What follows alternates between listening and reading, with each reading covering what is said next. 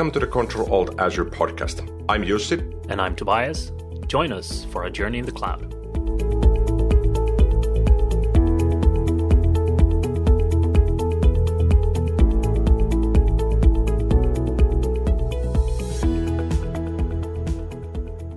Hello, and welcome to another episode of Control Alt Azure podcast. I'm here with Jussi again, who is attending Ignite. I am attending Ignite remotely. What's up, Jussi? Good morning from Orlando. It is seven o'clock in the morning. It's um, it's been a rough weekend for me because I flew from uh, Dubai back to Helsinki. I was on holidays with the family in Dubai for a week, and I could only get the flight for the very next day so I landed in Helsinki on a Friday evening at 11.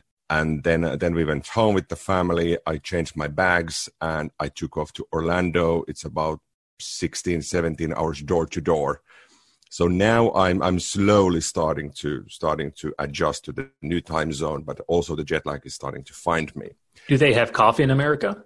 They they do have coffee. I am still in my hotel room, and and luckily I have my Starbucks coffee. But I I have to admit, oh, even though I kind of like the Starbucks coffee, the one you get in your own hotel room with the small, super small machine, it's it's not really the same.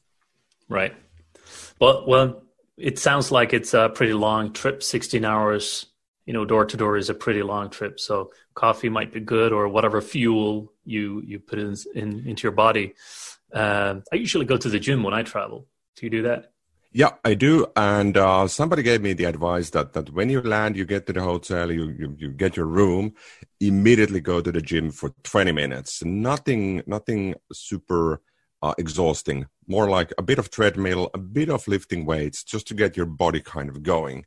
So I did that yesterday, and I think I mentioned that before that I hired a personal trainer um, to go through the the, the exercises and the, and the the movements at gym correctly and kind of designing my weeks around those. And it's starting to pay off now because going to the gym it's super fun because the the programs that I have they are not this 75 minute super exhausting 27 different different machines and, and, and, and weights. It's more like do these four things correctly and, and with some thoughtful effort. And then you're done and, and you can go back to your hotel room in 25 minutes. And that works for me really well. I, I can relate to that. Uh, when I did a lot of traveling, but also back here at home, also had a, a personal trainer. And what I did was I, I had one single thing that I asked for, or well, actually two things. One, number one, pull me out of bed, get me to the gym early in the morning because I always yep. went to the gym at six o'clock in the morning. Wow. And that that did it for me. That was really really good. But also, my exercising cannot go above thirty minutes because then I will not do it. Yeah, not because it takes too long. It's just, you know, for me that's a mental block. I guess if you push it down to thirty minutes and make it more intense, I'll do it. No problem. Yep. Exactly. And, and if it goes beyond 30 minutes, then it starts to require a bit more planning, a bit more scheduling, and a bit more, yeah, do I have the time now or not? Yeah. Uh, especially now the winter season coming, that will cause a bit of more challenges because you have to have different clothing when you get there and different clothing when you come out because it's going to be really cold outside. But I think it's a, it's a positive challenge.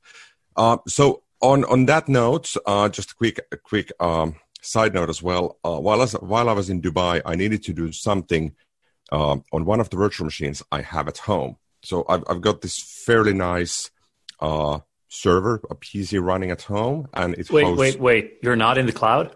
I'm I'm hybrid. Okay, I'm, let me just I'm, make a note of this. I'm both in on premises and in the cloud, so I run a lot of things in the cloud.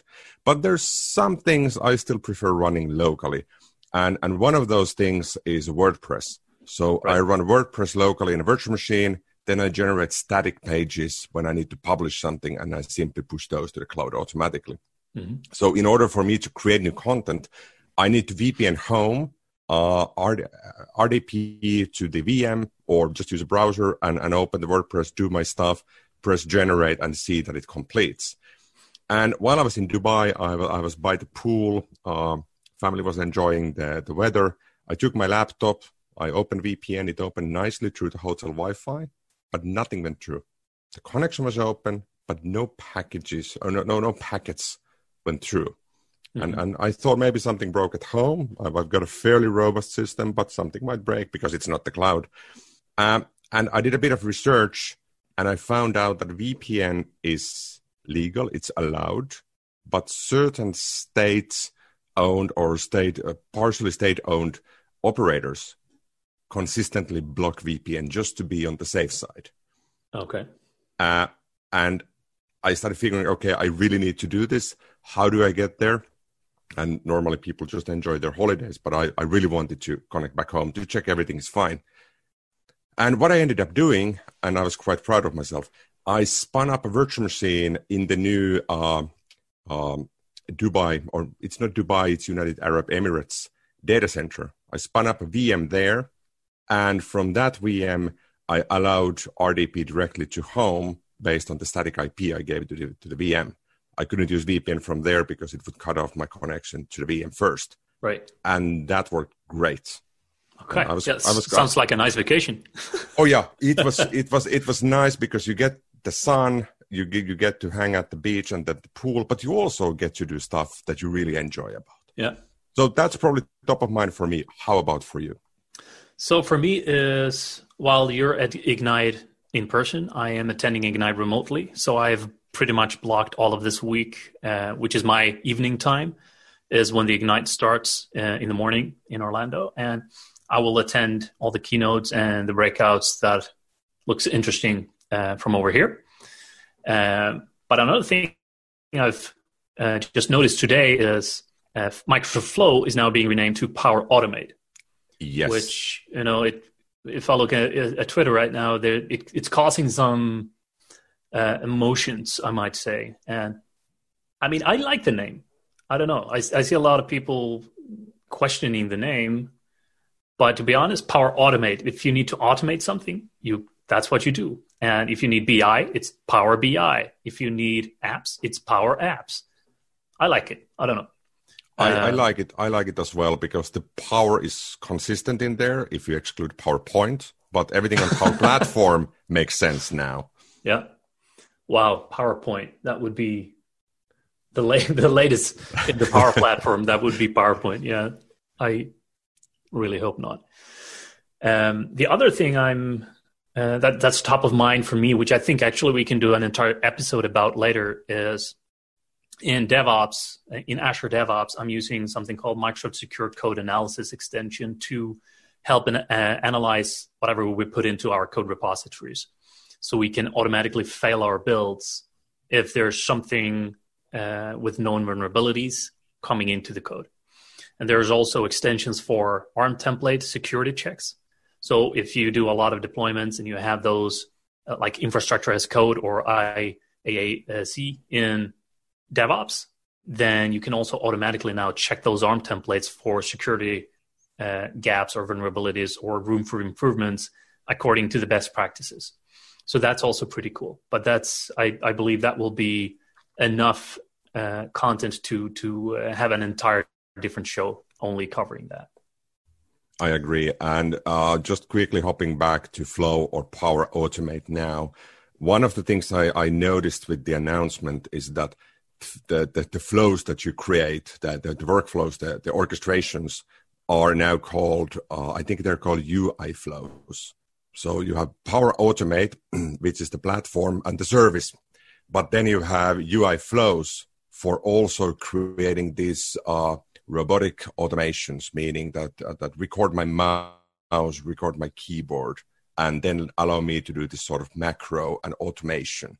And that's that's that's interesting but it's going to confuse a lot of people on, on what am I really building now? Is it the flow? Is it the UI flow? Is it an automation or something else? Right. Uh, I, I've not dwelled into that at all. Um, I'm really hoping that Microsoft will shed some light on these things as the week progresses throughout Ignite here. Um, what other things, like if we now dive into things that are that are happening in the Azure space, what are things that you've seen this week coming out of Ignite? So there's a torrent of, of announcements and, and releases, and I was just reflecting this on, on the way here. Uh, it used to be so that Microsoft or other software vendors would would announce a new server release, let's say Windows Server this and this, and you would know that for the next two years you get to concentrate on that until you get the new version.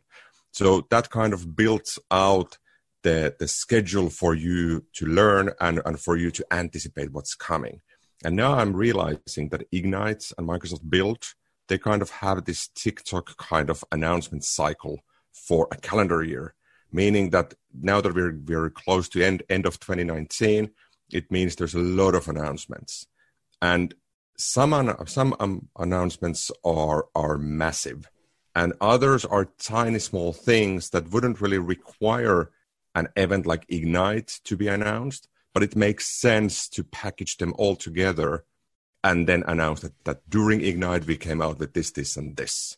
Yeah, a so, lot of like enhancements to existing services, stuff like that. Yeah, yeah, and and I also see there there's a lot of interesting new announcements, but then there's a lot of small tiny tweaks that this and this service in Azure is is getting a new button doing this. Okay, that's useful, but that's how I expect cloud-based services to to evolve. There's new things coming every week or every second week, and I don't really need necessarily a specific announcement on each tiny detail. Yeah, that's. I mean, that's pretty much what the message centers are for, right?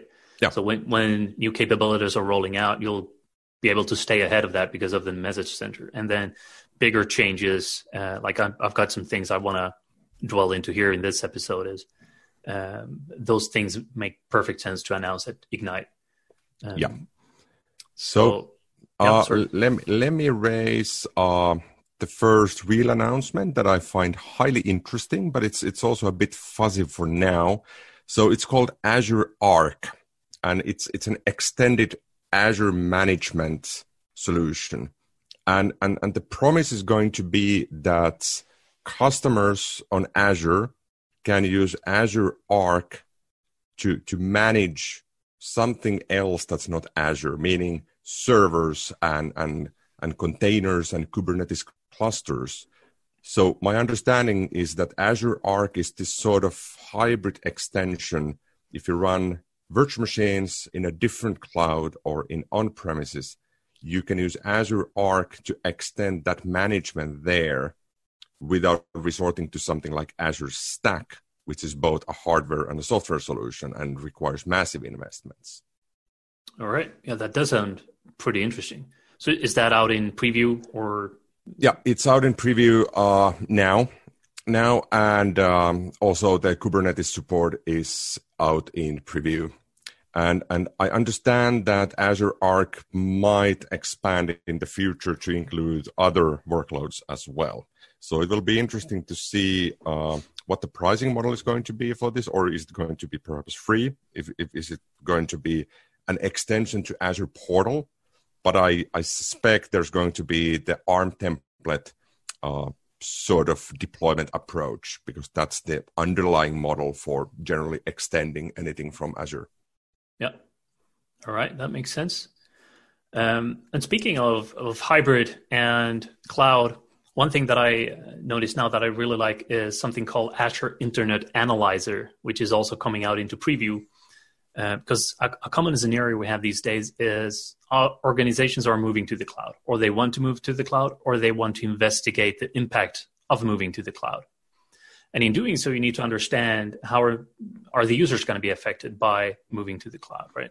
So for moving existing applications, you know it comes with challenges and benefits alike. And how will those end users of existing applications be affected by performance load times and other things uh, when you move your on-prem web app to the cloud for example?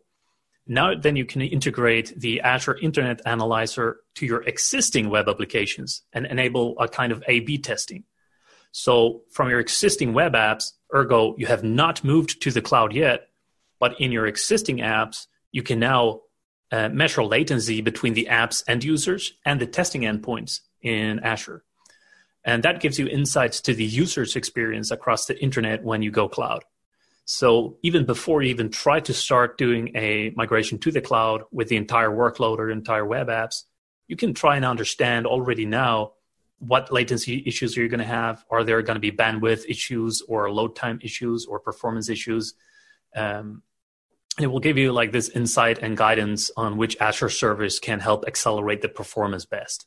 So I, I really like that. I am eager to check that out and see how this can be applied to existing web apps and existing applications to try and set up a scenario where we know we're going to the cloud. We're not there yet in order to figure out if it's even going to work, you know, without too many constraints. Let's enable this type of A/B testing between um, Azure endpoints and the users, and then we'll get real data, not estimates and not assumptions. You will get real data based on real performance. I really like that. So, as I understand this, uh, the data that I would be getting back from the Azure Internet Analyzer is both latency and the sort of user experience that when you have this and this sort of solution hosted on Azure, the users might experience visiting or using that service like this. That that's my hope. Yeah. I, I haven't drilled down into all the details of exact how it's going to work. And probably by the time it reaches GA, uh, it's probably changed a little bit. Uh, but yeah, you get these data points and you will be able to make better decisions on moving to the cloud. And there's there's something not quite similar, but there's something in application insights now. So so of course you get the latency, you get the exceptions, you get this sort of dashboard on the technical sides. And there's a little bit on the user experience side, like what were the pages or what were the actions the users took. And perhaps they they put a product in a shopping cart, what happened then, mm-hmm. and that that gives you the technical viewpoint.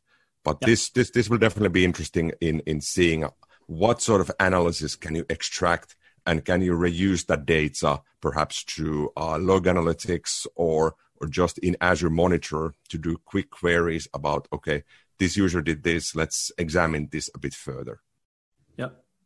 Yeah, I really like that. And, and user flow analysis in application insights is pretty powerful yeah uh, to see what landing page do they come on what do they do how do they go where do they navigate next and what's going on along the, the way of doing that and also tracking exceptions and stuff and metrics in real time it's uh, i really like it it's impressive it is it is. Uh, another announcement a bit more perhaps on the on the id pro and, and security side is passwordless authentication. So, so that's been in public preview uh, since last year, but now the announcement and and I'm I'm reading the announcement uh, with hopes that it will be free of charge now for all Azure Active Directory customers. And as passwordless typically requires you use the Microsoft Authenticator app on your mobile device, uh, that would also entail that multi-factor authentication and or passwordless authentication would be free of charge for all Azure AD users. But there's this one sentence in the announcement that says customers with more than 150 seats can also now contact Microsoft to set up the capability uh, through Fast Track. So I think that's that's an added benefit in there not a restriction that you have to have at least 150 seats. That wouldn't make sense. Right. And I, I really like where things are going with this. And I'm, I'm using a YubiKey, which is also a, a way to do passwordless, where I have a physical key that can take my fingerprint, or when I touch it with my finger, it activates and can send the secure codes over to my laptop that I'm using. So whenever I sign in, I can also do this passwordless uh, using that, which is uh, instead of using a, a, code on the authenticator app. So hopefully those things will also uh, be easier to do uh, down the road because I, I have seen announcements and I have seen people use YubiKey with Azure AD, um, but sometimes it looks like it was a little bit of a hurdle to get it up and running, especially trying to onboard end users. So hopefully that's also an area that can improve because passwordless is really powerful. Yeah, I, I fully agree. Uh, one of the the interesting things with passwordless for me has been I, I use it for some of my main accounts, uh, especially the global admin accounts, and for some I have the FIDO2 YubiKey key, the USB based based key. It's something like fifteen dollars when you order online, and and for some of my accounts I simply use the passwordless uh, experience through Microsoft Authenticator. So one interesting bit in there is that if you lose the FIDO2 key, you of course also have the PIN, and you can then go back to using your password and the traditional MFA or passwordless if that's configured as well. Yeah, yeah, it's pretty cool. Um, and my my first encounter with these type of passwordless devices actually were quite some years ago when I was playing around with cryptocurrencies because you know in order to have a secure wallet the best way was to have a hardware device. And that's pretty much the same concept. You have a hardware device where you're uh, which is only accessible using a pin code and then this device handles the transaction to the web pages and whatever. So you don't have to type passwords in because then even if someone can see your screen they cannot grab your password. And even if they can read the data you transmit they cannot read your password so I, I like this idea of passwordless. Uh, one thing I'm uh, curious about is to see what happens with something called Azure Cost Management now for cloud solution partners. So this is going GA. Uh, so this is now generally available and something that enables partners to analyze the cost through dashboards. And you know it enables this typical rich filtering capabilities, so you can leverage data from Azure Advisor within the Azure Cost Management Service. So you will get greater insights, easier to stay on top of the cost when you're managing solutions in the cloud.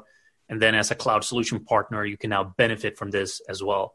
So hopefully it will be easier for these cloud partners to kind of combine and see everything from a single place uh, and be able to easier drill down into costs uh, coming from various parts of Azure as well. I'm I'm really impressed with Azure Cost Management. Uh, the version that we currently have available, I use it quite often because I have multiple subscriptions, and some of those have super strict quotas on on on spending because I want to avoid that myself. I accidentally provision something and forget about it, like that VM that I used to hop back back back back to my home network. That's one. Uh, even though I could set up an Azure policy to to stop me from doing stupid things. But I like to keep that freedom. But at the same time, I like to look up at the budget and and think how I'm spending money because it's invisible now. It's not like you purchase a license and and and you allocate that over three years as an investment. It's more of a let's let's uh, provision this and then you kind of forget how much it's going to cost you. So Azure Cost Management, I'm impressed where it's going really happy to see it now go to CSPs, the cloud solution providers or cloud solution partners, so that they could they could help their customers as well to optimize cost. Uh, another thing uh, which I've been waiting for quite some time now is the Azure App Service Managed certificate support. So obviously Azure App Service, meaning web apps and, and Azure functions and, and what have you, they support certificates but the support, especially on Office 365 side as well as on Azure, uh, typically kind of leaves you alone in figuring out what goes where. You have to purchase your certificate for securing your website from one place. You have to generate the, the, the request. You have to get the private keys, the certificates. You have to understand the formats. You have to possibly convert those online and something like let's encrypt hasn't been officially supported even though I, I, I, saw on github somebody did this sort of solution around it but it, it seemed a bit of a hack. And the managed certificates as i understand it now allows me to generate uh, tls certificates with a click of a button for a given app service meaning a web app or a function. Nice and, this is a hurdle that I've seen a lot of people kind of hit their toes on when going live into the cloud is how do you manage the certificates? Where do you get them from? How do you get them trusted? And a lot of people use Cloudflare. And if yep. all your data goes through Cloudflare and you use their certificate, you're all good. But if you then need a valid CA authority certificate for your app that does not go through Cloudflare, you know, the, the hurdle of managing that always becomes a little bit more. Yeah. So I, happy, I think happy to see improvements there. I think we're both old enough to still recall the time when mobile phones became widely available in the early 90s. And, and you'd send a text message, an SMS to somebody, and, and you would pay individually for each of those messages. And I think it was, was capped at 160 characters at the time. So you really had to, had to condense your message if, if you wanted to set up something. And I remember uh, checking the prices. Perhaps it was 15 cents per cent message. And I figured it, it feels awfully expensive because I'm, I'm using the, the, the leftover bandwidth with the mobile phone to the mobile network. And the operator is getting a lot of revenue for something so simple. And I've always felt the same for TLS or SSL certificates. Obviously, there's a lot more the sort of operator or service provider needs to do now. But once that's set up, it feels you're printing money and, and it's self serving in that sense. Yeah. So I'm, I'm hoping this Azure App Service Managed Certificate solution will really be free and um, and it will be easy for more customers to secure the platforms. Yeah, uh, yeah, I really like that uh, simplification and enabling easier configuration for security. Uh, is is always key. And speaking about security, uh, there's also the Azure Security Center that comes with a plethora of enhancements. Um, and there's now something like Azure Security Center community, and that's a thing. And if you're in the security space, or if you're an IT pro or an architect, solution architect, if you're at some level responsible for getting resources up and running in Azure, it's also your responsibility to understand how those are secured. Uh, and if that's not your immediate responsibility, then probably a colleague of yours has that responsibility. And with Azure Security Center, these things just become more simple all the time, and, and the enhancements there are really impressive. And some things I really like, uh, because I've been working a lot with containers and containerizing applications, is now in um, the Security Center, you will also be able to run vulnerability assessments for container registries. So if you have grab an image off of internet and you base your workloads on that, and then you run it, and you have no idea what's going on inside of that base image, now you will at least get you know a baseline security scan for vulnerabilities uh, with the help of Azure Security Center. Uh, this is important regardless if you use a public image distributed by Microsoft that might use dependencies you have no idea about, or if you build your own image and based on your own Debian or whatever, you know, wherever you get those images from, make sure that you look into um, the vulnerability assessments for Azure Container Registry because whatever images you put in there, you will now be able to analyze them. That's pretty pretty important. So for Azure Container Container Registry, I can uh, create my own containers, upload those to the registry, and then uh, provision them from there. Or I can pull whatever containers from different uh, repositories, public or private, and have them stored in, in the registry. And now with this uh, um, add-on or this new feature in Azure Security Center, it allows me to run a vulnerability assessment against any containers I have in the registry, if I understand this correctly. Yeah, the way the way I understand is whatever you put inside your Azure Container Registry is what you will be able to run a, a vulnerability assessment on. So this is also something I'm going to try out. Uh, hopefully, we'll be able to maybe do an episode on that at the same time as we do this uh, DevOps and and secure code analysis episode. Maybe we can bundle this in there and and yeah, whatever experiences we have with that at that point, we can then share. So I'm, I'm really hoping for good improvements there. And also in the security center, another thing is that there's now support for additional regulatory compliance standards. Um, because there's already things like CIS, PCI DSS, ISO 27001, SOC, TSP. You know, for, for someone, this might just be acronym heaven. But if you do policies, uh, corporate policies, and if you do some type of compliance governance, then you might know about a lot of these things. One thing that I've been missing is NIST or NIST. This is coming now in uh, yeah version SP 800-53R4. If that tells you anything, uh, so policies are being expanded on. Uh, there's Canada federal PBMM, UK official, UK NHS. Um, also existing standards like the CIS 1.1.0 gets an update too. So with Azure policies and this regulatory compliance, we can now stay even more on top of things that are configuration, best practices, security, you know, all of these things, everything to help our organization comply with whatever industry standard exists.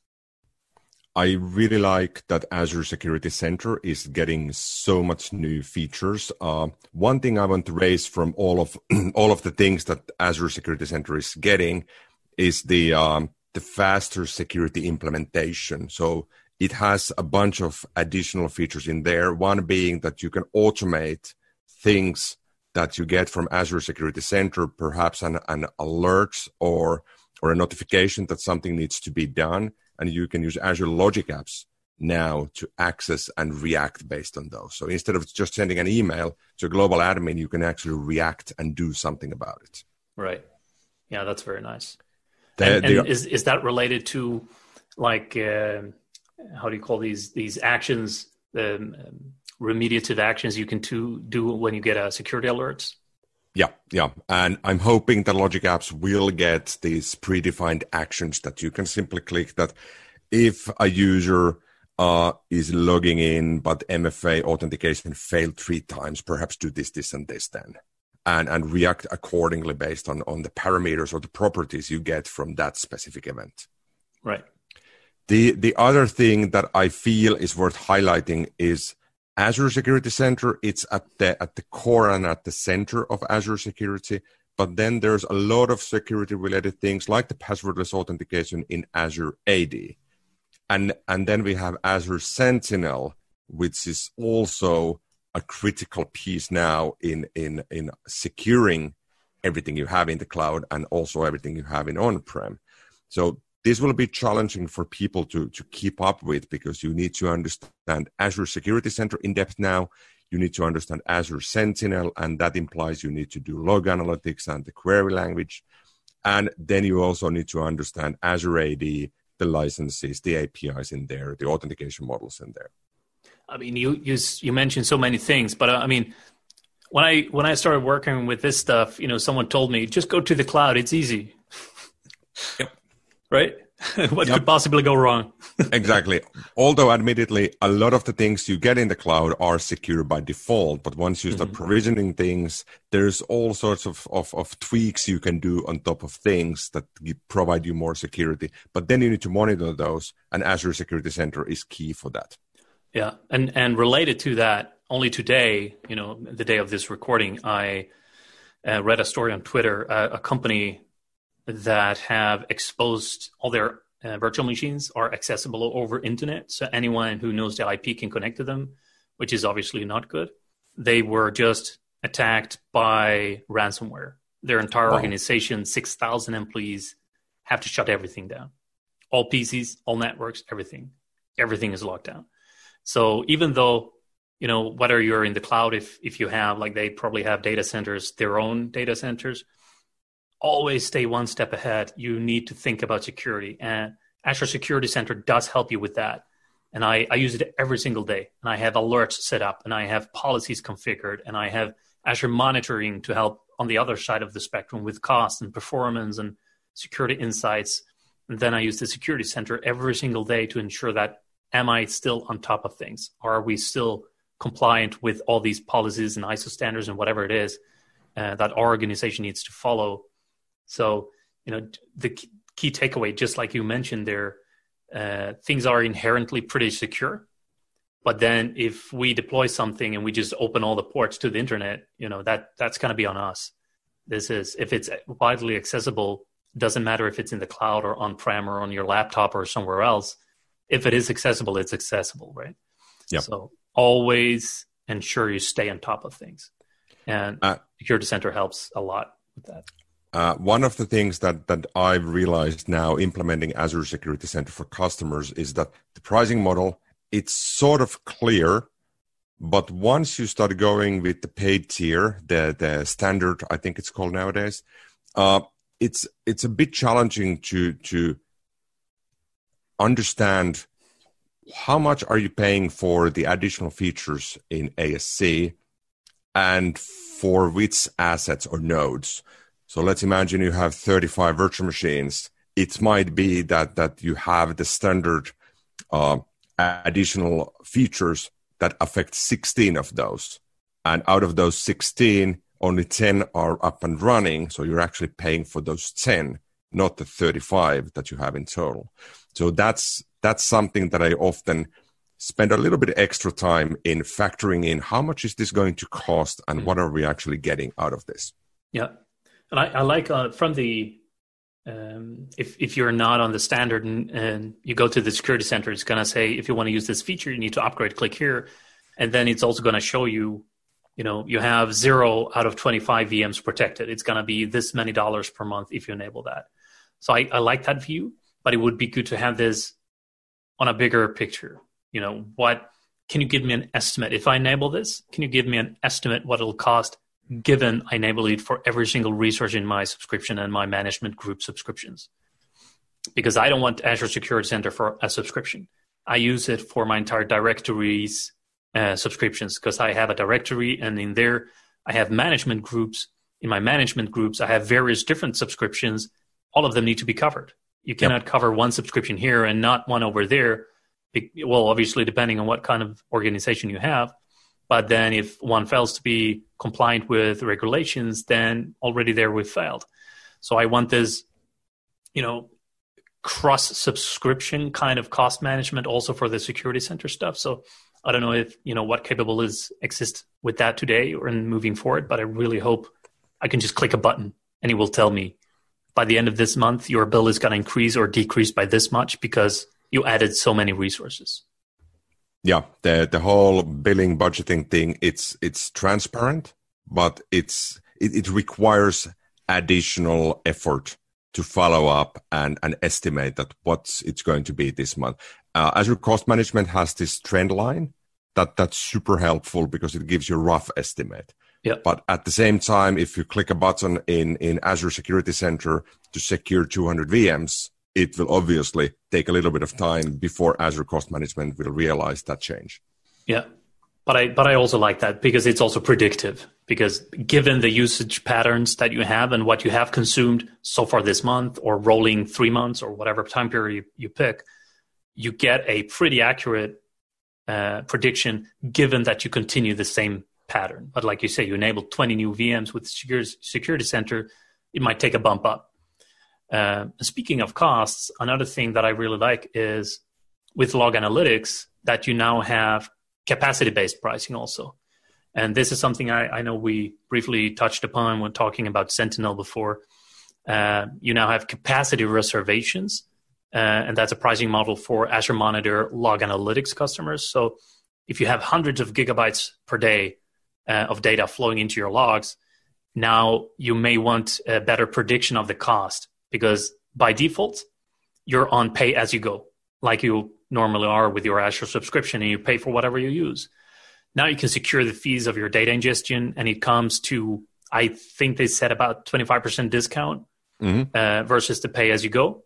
And you can, of course, still stay with pay as you go. But if you have an enterprise, you have a lot of data and you're ingesting a lot of data, several hundred gigabytes per day, the cost will go up.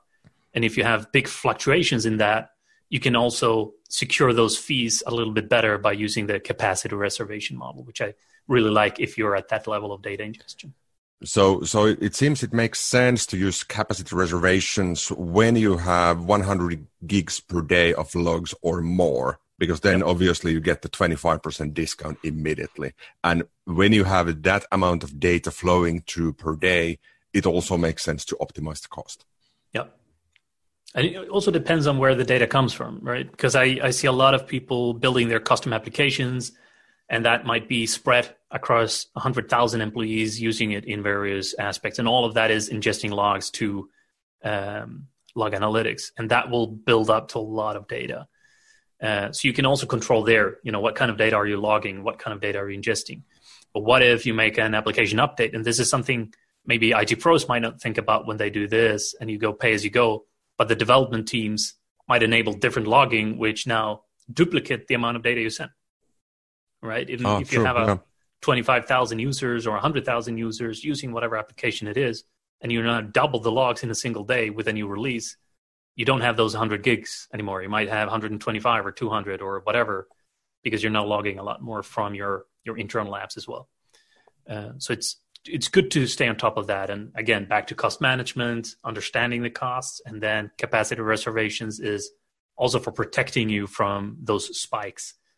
Um, so I, I really like where things are going with that. Definitely, and I think we can raise one last thing uh, on on on all of the announcements on on Azure Monitor. So so we've talked about Azure Monitor a couple of times. We probably need to have like a, a bit more deep dive to that at some point. Definitely on Azure Monitor as it relates to log analytics. And we already had the chat on Azure Sentinel. So Azure Monitor also will get the network insights in preview and faster processing uh, in traffic analytics, which I think is something that's great. I've been waiting for it to be a bit faster. I often need to analyze traffic between VMs or VNets or through the VPN. And my understanding now with the traffic analytics is that it will process data at 10 minute intervals. So right. you can, you can factor in this in your planning that let's do analytics, let's get a cup of coffee, then we should have uh, new insights instead of guessing when it would actually update those analytics. Yep. Um, I really like that. And I, have related to App Insights, I'm also seeing that there's a new App Insights agent, and you also have application change analysis uh, when applications changes, and you can monitor that. And there's new capabilities with no code monitoring for .NET applications running on VMs. So if you are still on IIS but on a hosted VM in Azure, mm-hmm. uh, you can now, without code changes, say that uh, the new App Insight agent that include enhancements for debugging and profiling should monitor my IIS and .NET processes and collect, collect the telemetry this way, and then feed that back to App Insight. So this is also a, a powerful thing. If you're not on an app service, but you still run your own web server, if you will, with IIS on the VMs, uh, which some organizations do for you know a plethora of different reasons. But if you still want to monitor and be able to have all the analytics, you can now, without changing the code, just plug that in, and this will be fed into App Insights, and you can, without even going into the VM, just see this data in Azure Monitor, which is really cool this is something I would have needed last year. Uh, I I had um, a request from a customer at the time that they had their custom solution running in VMs and they were contemplating on migrating those to the cloud. And and one of the things they wanted was application insights based reporting and telemetry. Right. And and I built this prototype around a classic NT service. So I would have the hooks from the NT service back to application insights and it wasn't painful, but it was overly complex on what I was expecting when I promised to build something around it.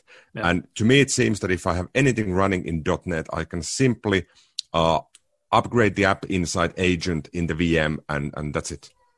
Yeah.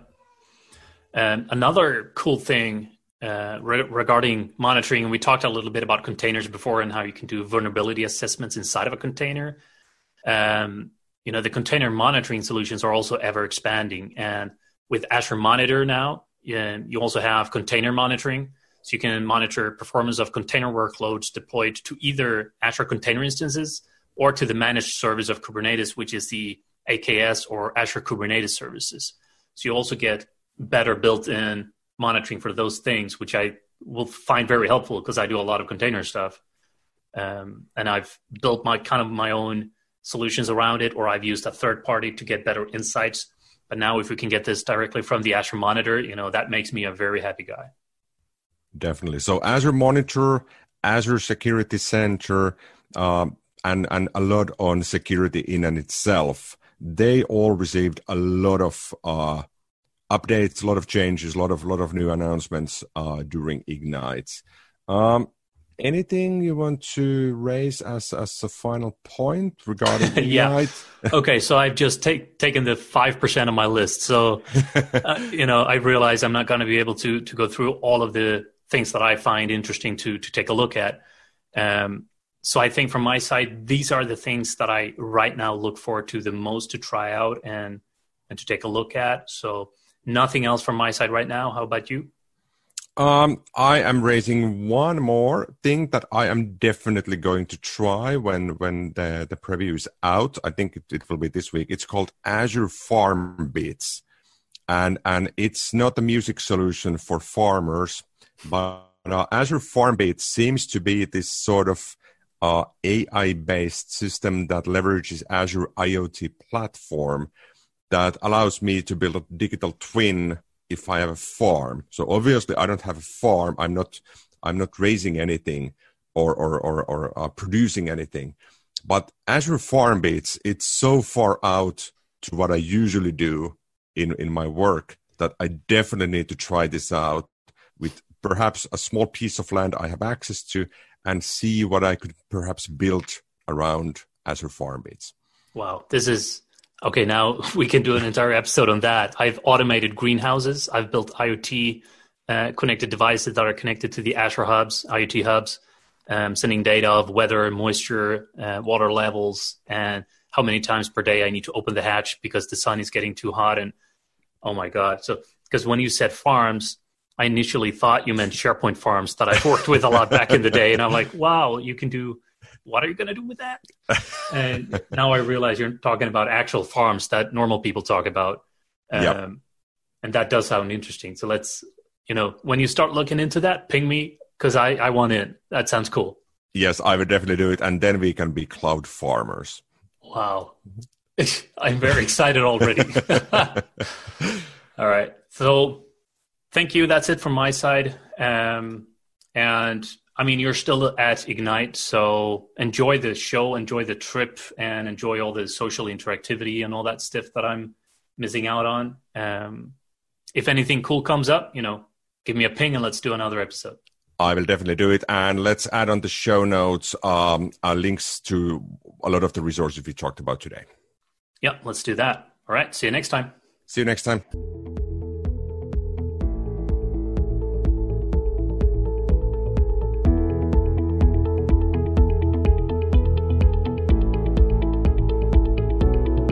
Thank you for tuning in to the Control Alt Azure podcast. Find out more and read the show notes on controlaltazure.com. Stay tuned.